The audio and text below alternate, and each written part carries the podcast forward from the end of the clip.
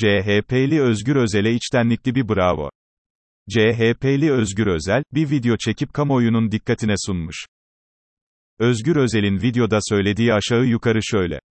Bırakın Çin aşısını kötülemeyi. Çin mallarına duyduğunuz güvensizlikle Çin'de üretilen aşıyı karıştırmayın. Bir eczacı olarak söylüyorum. Çin'in aşıyı üretme yöntemi, doğru bir yöntemdir.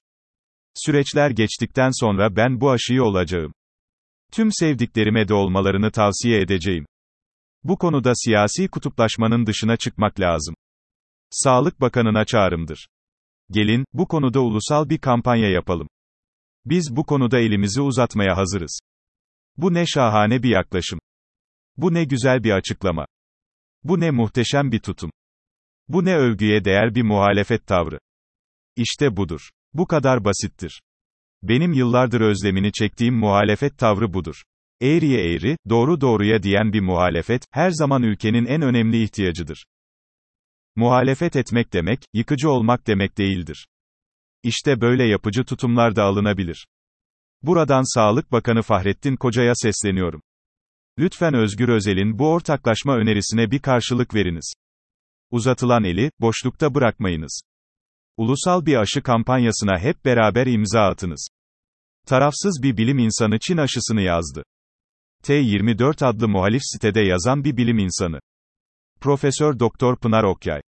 Tarafsız bir bakış açısıyla bilimsel verileri çarpıtmadan yorumlayabilecek bir bilim insanı olduğu için yazısını büyük bir dikkatle okudum.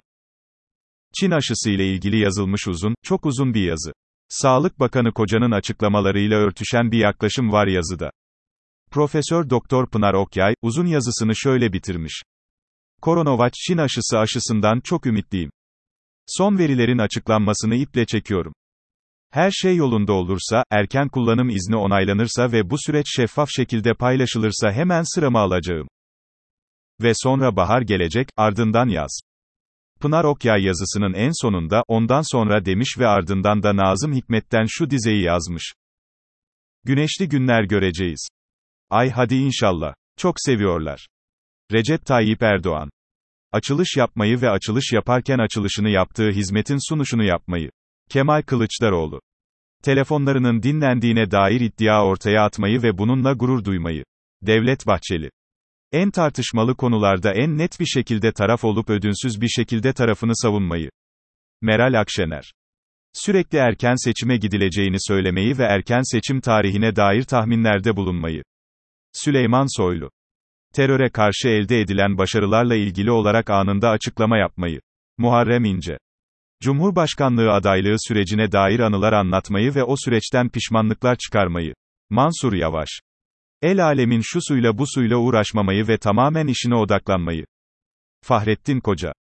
Aşının menşeini değil yöntemini konuşalım cümlesini kullanmayı. Gonca'yı İbo Show'da görünce şöyle dedim. Bu Gonca kızımız. Tezer özlü olmaya niyetliydi. Tomris uyar olmaya hevesliydi. En son İbo Show'a çıktı.